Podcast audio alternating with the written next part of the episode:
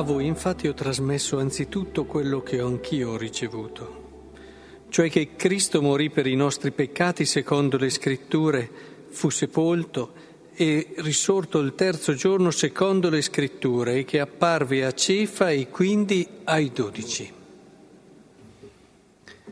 Questo è il cherigma essenziale, il nucleo su cui si è costruito tutto l'annuncio cristiano. Ed è interessante che non si parli di morale, no? Non dicono, eh, se volete vivere bene la fede dovete comportarvi bene. No, si annuncia Cristo, questo è il nucleo, questo è il cuore. Se tu comprendi il cuore, dopo riesci a dare la giusta prospettiva anche alle azioni, anche alle scelte morali, ma se corri troppo alla svelta a quelle che sono le scelte delle opere, è chiaro che rischi poi di perdere la giusta prospettiva. Noi siamo cristiani perché abbiamo accolto questo annuncio che il Cristo è il figlio di Dio, ha dato la vita per noi. Cristo è tutto per la nostra vita cristiana. Se noi ho visto a volte cristiani che erano tutto a parte Cristo, e sapevano tutte le cose che ci dovevano fare secondo loro e non si dovevano fare. Facevano questo, criticavano, giudicavano, accusavano e diventavano...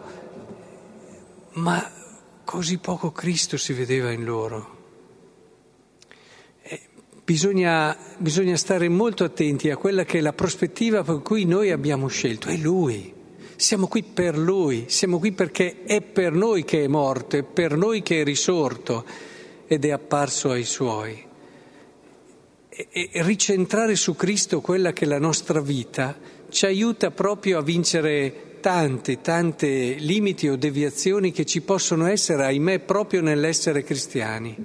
Eh, non è sufficiente dire sono cristiano, quindi sono nel giusto o comunque faccio, bisogna viverlo bene il cristianesimo. E in questo senso pensavo, sono tanti gli aspetti che si possono dire, eh, perché ce lo siamo detti tante volte, se imposti la tua vita di fede così, non ti salterà mai in mente di giudicare qualcuno. E se imposti la tua vita di fede così, più che stare a vedere se quello si è comportato bene o quello si è comportato male, questo può venire dopo come una conseguenza nell'aiutarlo, è, è il cercare in lui qualcosa che sai che c'è. Se tu sei assetato di Cristo, lo cerchi ovunque, lo cerchi ovunque. Se vedi qualcosa ti parla di Cristo, no? San Francesco vedeva un agnello, gli parlava dell'agnello che era Cristo, vedeva quest'altra cosa, gli parlava di Cristo, vedeva quei libri per terra, pensava ai Vangeli. Insomma, tutto ti deve portare a cercare in modo appassionato Cristo. E a proposito di questo, quando la risposta di Gesù, no? Signore, mostraci il Padre e ci basta, dice Filippo, da tanto tempo sono con voi e tu non mi hai conosciuto, indica una, una via, no? Io sono la via, anche sono la via per conoscere Dio, cioè la logica del passare attraverso l'incarnazione. Volete conoscere Dio? Beh, potete farvi tutti i viaggi mentali del mondo, non so quanto arriverete a Dio, ma, eh, non so, vi vedete dei fantasy, eh, si provate in tanti modi, no? Poi ci sono anche quella che le mitologie e tanti tentativi no, per descrivere un po' come poteva essere un Dio. Bene, volete conoscere Dio com'è davvero? Non si può prescindere dalla via dell'incarnazione, perché Dio ha scelto questa via per mostrarsi e Cristo è la via per eccellenza. Vedere Cristo vuol dire conoscere il nostro Dio.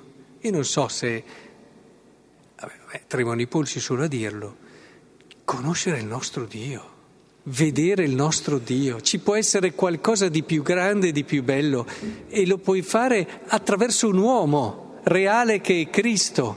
Ma siccome ognuno di noi a Cristo ci arriva, certo attraverso la fede, eccetera, ma deve prendere quello che è la logica dell'incarnazione per arrivarci. Allora ecco il passaggio successivo.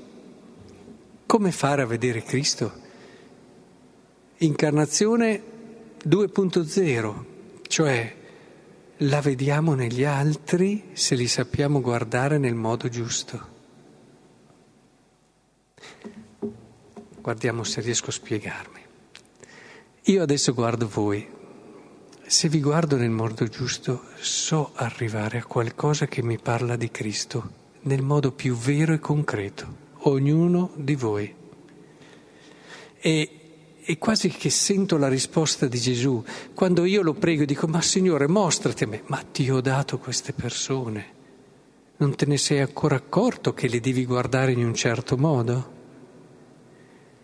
È importante che impariamo a guardarci così, perché in ognuno di voi c'è qualcosa di Lui e, e solo attraverso la fede lo si riesce a vedere e lo si riesce a scoprire. È questo che appassiona la nostra vita, che appassiona la mia vita, che mi rende felice ogni volta che incontro qualcuno, perché ci può essere qualcosa di più grande del mistero che siete voi?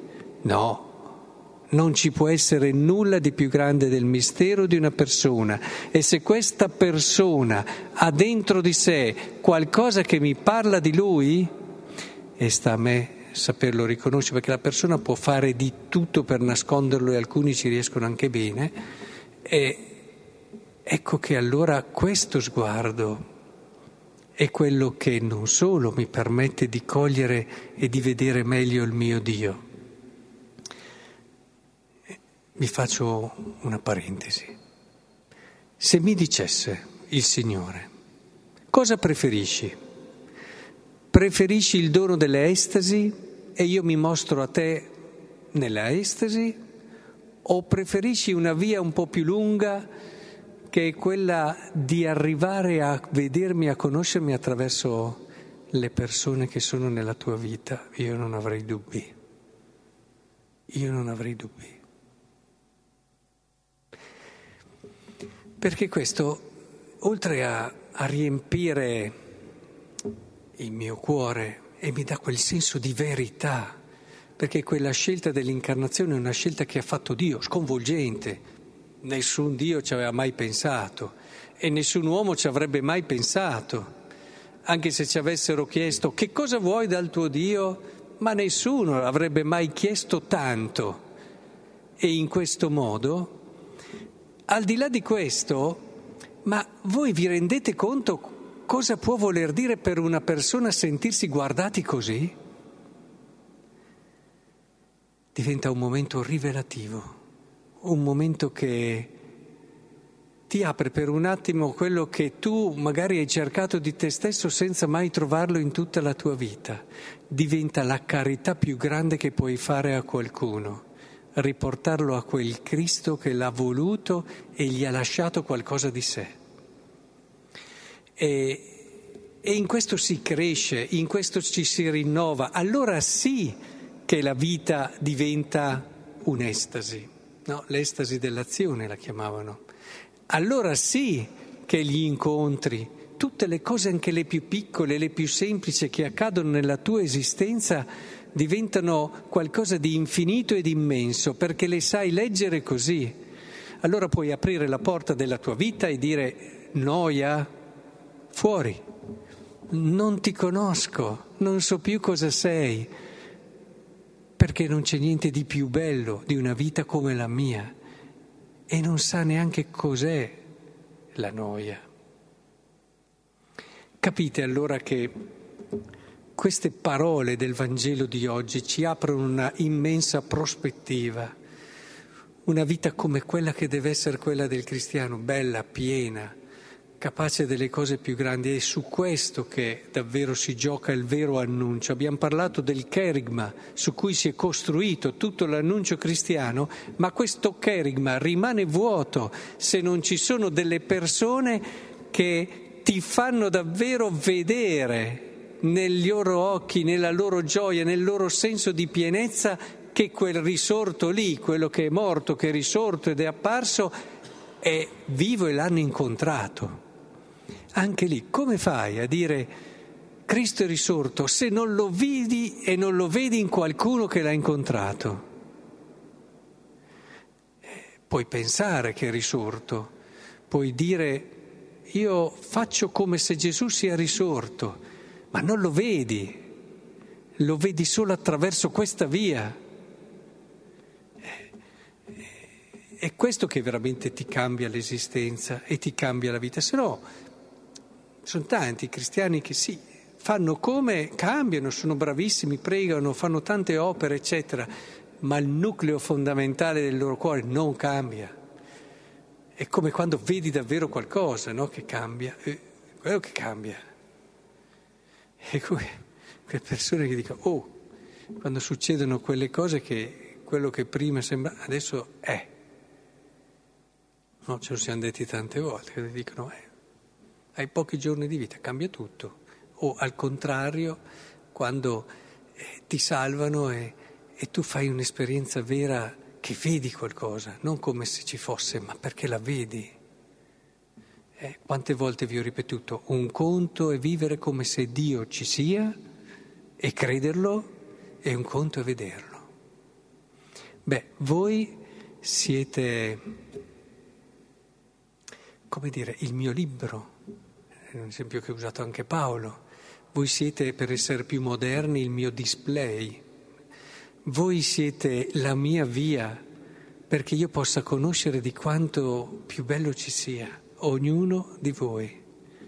Per questo non può che, potrò che essere sempre grato delle persone che incontro nella mia vita. Sono il dono più bello, il dono più grande perché sanno di Gesù, sanno di Gesù.